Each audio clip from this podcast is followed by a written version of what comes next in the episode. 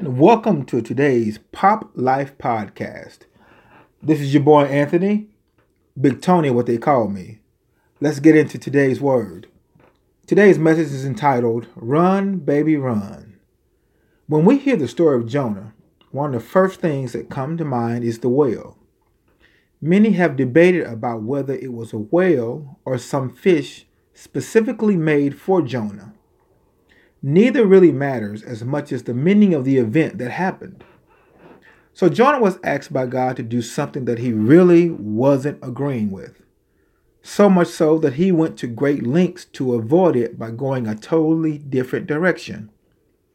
Even when it was obvious that God wasn't taking no for an answer by sending a storm, he still would have rather died than go God's direction, or some thought.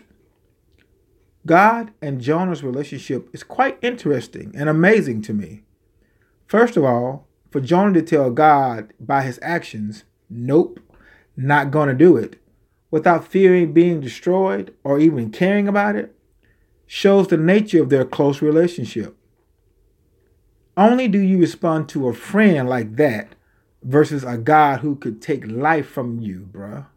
I'm like, seriously? Secondly, it shows God's side of the relationship with Jonah by knowing that Jonah wouldn't let innocent people that he cared about perish on his behalf. Those in the ship, though, they didn't hesitate to talk, toss Jonah over either. Read that for yourself. Now, that really tripped me out. The part I want to focus on is Jonah's reaction after he was delivered out of the belly of the fish. It says he hit the ground running. It doesn't state that he moped around, licking his wounds and fussing about why me, or even messing around about his current failures. It says when the fish vomited him out, he hit the ground running. The story is told that he made a three day journey through the city in one day. In actuality, the story is told a little misleading by most. Most of the time, you hear that it was told that he made a three days journey in one day. But in actuality, the city that he went took three days to go throughout the city, and Jonah made that three day trip throughout the city in one short day. Man, now that's a dude that's doing some work.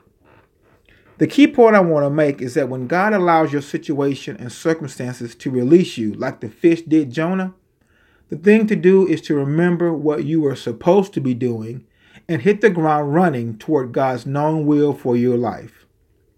No whining or complaining or pity partying. In the words of that awesome movie by Jordan Peele, get out.